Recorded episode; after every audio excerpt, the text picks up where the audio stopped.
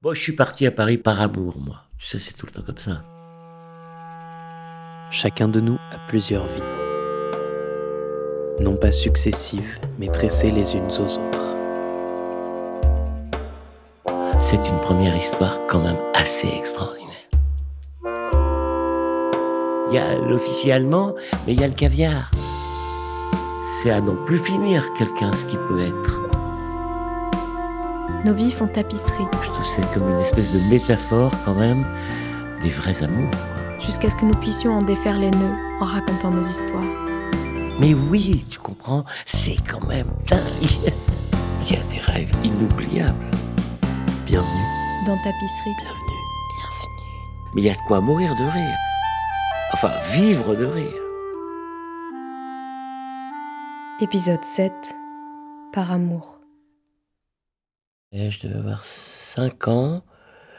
J'ai vu un couple d'amoureux sur un banc, en bas sur les quais, et je me suis dit, je ne connaîtrai jamais ça. Ça, c'est mon grand mystère, c'est que j'ai été occupé très prioritairement par l'amour.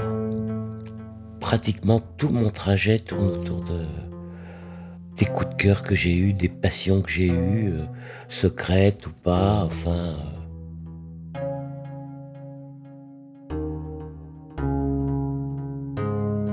Un détail pourtant le préoccupe. Dans sa tête, au moment souvent critique il est vrai du plaisir, s'impose une chanson publicitaire vantant les mérites des pâtes Panzani. Or, la montée du plaisir annulant toute retenue, il craint de céder à la tentation du fredonnement. S'en suivrait, il en a l'intuition.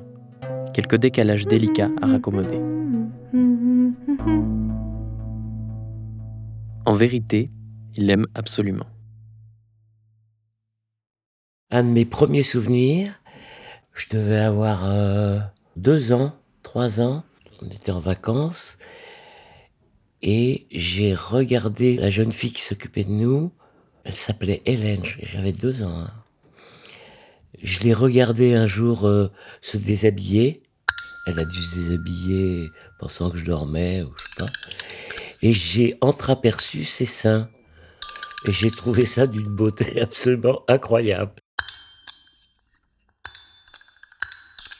La deuxième histoire, c'est une scène dont j'ai beaucoup parlé en analyse, qui reste extrêmement mystérieuse.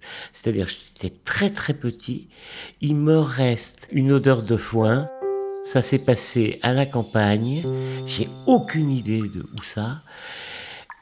Qu'il y a eu quelque chose d'incroyablement fort qui m'a envahi, mais extrêmement charnel, je pourrais dire mais que évidemment quand à cet âge-là, tu sais pas du tout ni ce qui t'arrive ni quoi en faire.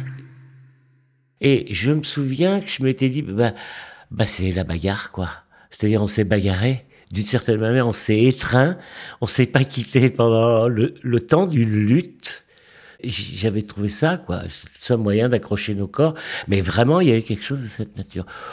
J'en dis pas plus parce que je n'en sais pas plus. Mais ce qui est très étonnant, c'est l'impression que j'ai ressentie à ce moment-là, elle est toujours quelque part en moi.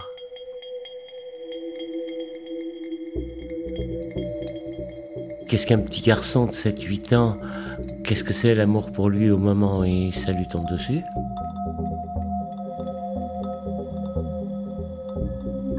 J'avais 8 ans, ça se passait à Guétari, au Pays Basque, et je faisais partie d'un club qui s'appelait les Canards et les Dauphins. Je me souviens de son nom et de son prénom.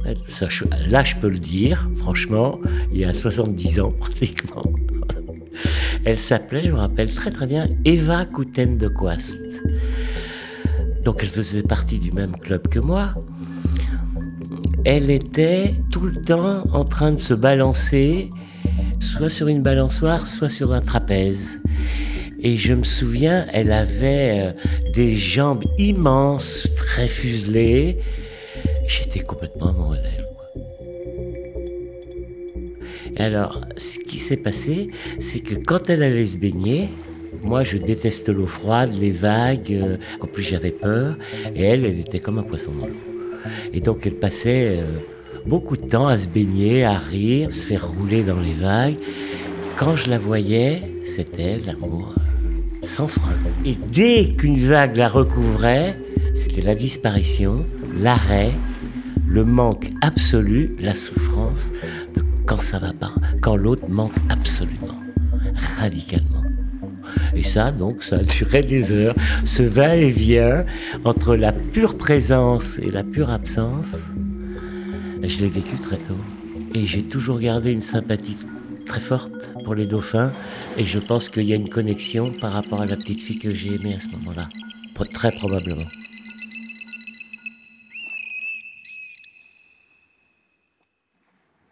Barbara, je l'ai rencontrée quand elle avait 16 ans. Ah bon? Donc euh, j'ai eu 8 ans Mais plus qu'elle. moi, elle m'a dit qu'elle avait 20 ans. Je suis quand même pas bien vieux. Euh, à un colloque de psychanalyse de Lacan. Elle était en analyse à l'époque, donc euh, elle fréquentait ces milieux-là, toute jeunette. Et moi, j'y allais depuis un petit moment déjà. Et je l'ai vue, je me suis précipité vers elle, et je lui ai dit Tu es la femme de ma vie. Je lui dit Tu es la femme de ma vie. C'est-à-dire, il y avait quelque chose dans ce qu'elle était, pour dire qui s'emboîtait exactement dans la femme de mes rêves. Et- mais exactement. Je lui dis ça. Elle me dit, euh, monsieur, ça va pas très bien euh. Et puis elle s'en va. Ça m'intéresse pas du tout. Bon. Cinq ans après, je l'ai revue dans un autre colloque et tout. Je l'ai approché gentiment. Bon, puis c'était fini, elle était mariée. euh, Bon, donc j'ai fait comme j'aime bien faire, c'est donner les livres que j'aime, bon, des bouquins que j'aimais beaucoup. À peu près ça a tourné autour de ça, bah, à un moment.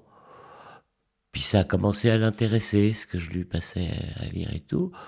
Et puis j'avais acheté une petite moto à l'époque, et donc je lui ai fait faire des tours de moto, tu vois. Et là, la moto, quand même, c'est un peu enivrant. Bon, donc il y a quelque chose un peu qui est passé de son côté. Elle plaisait bien aussi à Alain. Et à un moment, elle a dit Bon, les frères Didier, c'est terminé. Je veux plus jamais entendre parler ces deux crétins. Jamais plus je les verrai. Et puis, elle disparaît de mon paysage. Et quatre ans après, je vivais seul à l'époque. J'étais célibataire après une séparation. Et il me vient cette idée incroyable. Pour la première fois depuis que j'étais prêt, j'ai envie de me manger du caviar. Donc je vais aller à Montparnasse, chez Petrosian, et je vais me faire des bonnes tartines de caviar. Jamais j'avais pensé à ça. Ça m'est jamais arrivé. En bas de chez Petrosian, je rencontre Barbara. En pleurs. De se fâcher avec son amoureux. Je lui dis Viens, Barbara, je t'invite, on va manger un peu. Puis on s'est plus quitté. Pendant 25 ans. C'est quand même dingue. Va savoir, quoi. Et ça pouvait pas être autrement. Moi, je pense que ça peut pas être autrement. Il fallait qu'il y ait ça.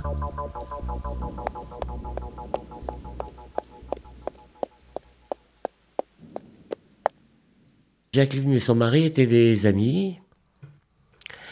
Jacqueline, c'était une femme, euh, une jeune femme créole, qui était d'une beauté absolument incroyable. Elle passait dans la rue, tout le monde s'arrêtait parce que c'était une beauté resplendissante, tranquille. euh, elle était chanteuse et danseuse et elle donnait des cours de musique concrète. Alors moi, à l'époque, j'avais beaucoup de mal avec la musique concrète, mais j'allais quand même à sa chorale. J'y allais pour elle et aussi quand même parce qu'elle dirigeait très très bien sa chorale et que ça me plaisait bien, voilà. Ça en restait là, c'est tout. Un soir, on va au cinéma. Je perds mes clés. Je peux pas rentrer chez moi. Le lendemain matin, je travaillais dans le 11e arrondissement. Et ils me disent, bon, bah, il y a une chambre d'amis, euh, dors. euh, on travaille demain matin. Et puis, tu- pars au boulot. Puis après, tu te débrouilles. D'accord. Le matin, j'entends frapper doucement à ma porte. Et Jacqueline arrive, entièrement nue. Elle éclate de rire. et Elle m'amène un plateau de petit déjeuner. Et elle ressort toujours en riant. Un quart d'heure après, elle frappe à la porte, elle rentre entièrement nue et elle vient me chanter au creux de l'oreille une berceuse créole. Après, ça a été une histoire très compliquée, mais il y a eu une vraie histoire, ça c'est sûr.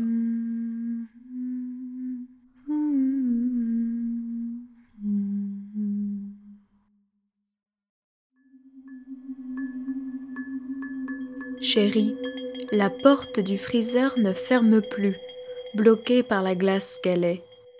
Peux-tu y remédier? Le déclenchement de sa dépression, prétend mon épouse, viendrait de cette phrase écrite par moi sans arrière-pensée sur un mur de notre cuisine. Cette tournure grammaticale, un peu alambiquée j'en conviens, l'aurait remplie de dégoût. Pire, elle percevrait à travers ces quelques lignes ménagères du fiel à son égard. Inénarrable. J'ai eu des coups de foudre, mais presque amoureux, on pourrait dire, avec des hommes. Par exemple, quand je suis venu à Paris, euh, donc en 68, j'étais en deuxième année de médecine. J'avais à l'époque une amoureuse qui était marocaine et qui était venue faire ses études de Sciences Po à Paris.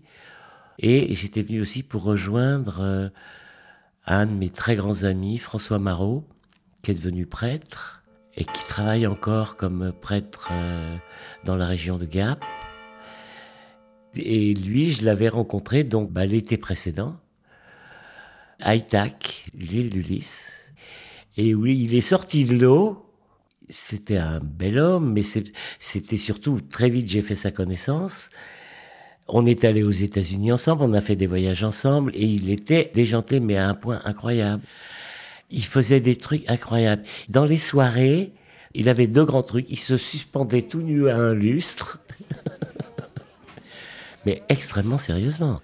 Ou alors, il faisait le service tout nu et il servait à boire, euh, à manger à tout le monde. Un pince sourire incroyable. Puis il a fait ses études de médecine avec moi. Euh, et puis euh, pendant un voyage qu'il a fait, il a trouvé une Bible dans un hôtel. Et il y a un passage qu'il a lu, qu'il a foudroyé. Bah, il a eu une illumination mystique qu'il a pu lâcher.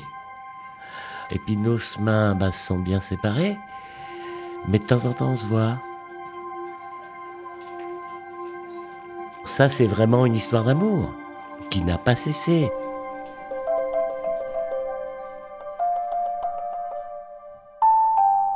Lucien Paget, je l'ai découvert en philo. Et il avait un, truc très particulier, c'est que après le déjeuner, il dormait euh, au lycée. C'était pas le moment où il écoutait. Il écoutait jamais d'ailleurs, mais donc il était à côté de moi, je le connaissais pas et j'avais repéré parce que il dormait, mais alors avec une tranquillité, c'était paisible. Il fichait pas le bordel, juste il dormait. Mais il dormait une heure d'affilée. Et un jour, il se réveille et il me dit Quelle heure il est, Eric euh, Ah, il est 3 heures. Oui, bah ça va, j'ai dormi le temps qu'il fallait. Le cours se termine à 3 heures. Il était content parce qu'il avait vraiment bien dormi. Voilà, alors lui, il cassait les portes pour rentrer plus vite chez lui. Et je l'ai vu faire une fois, il donnait des coups de pied pour ouvrir la porte plus vite, tu vois. Quand il était avec une nouvelle compagne ou une compagne, des trucs comme ça. Lui, c'était, ça été sa vie, ça. la dernière fois que je l'ai vu, il est venu euh, à mon mariage avec Barbara. Mais je l'avais pas vu depuis des années, donc il était là. Il est mort maintenant il y a une dizaine d'années il y a eu une, euh, une messe pour lui. J'ai pas parlé là-bas, j'étais trop noué. Et quand j'ai été voir sa femme, je la connaissais pas, j'en avais entendu parler, parce que j'étais à Paris depuis longtemps. Et euh, putain, ça me, ça me touche. Hein. Elle avait vachement entendu parler de moi, tu vois. Et j'ai. On a éclaté en sanglots en même temps, tous les deux. C'était fou. On a éclaté en sanglots. Ouais. Ah, lui, il m'a. Ah, c'est des vraies histoires d'amour. Quand tu perds un vrai amour, t'es quand même. C'est un énorme trou, quoi.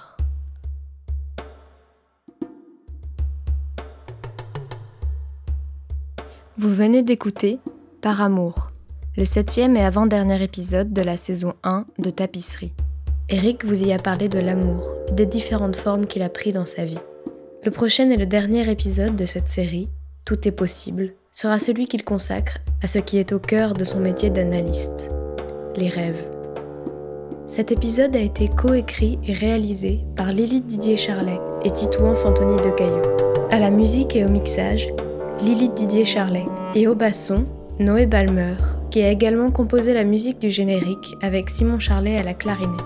La phrase lue dans le générique est extraite de Vivre avec nos morts de Delphine Orviller, et les textes lus tout au long de cette saison sont extraits de À la renverse d'Éric Didier, publié aux éditions Le Rosier Grimpant. Si vous avez aimé cet épisode, partagez-le autour de vous et retrouvez-nous sur Instagram et Facebook pour découvrir les coulisses de tapisserie, les événements et les sujets de la prochaine saison.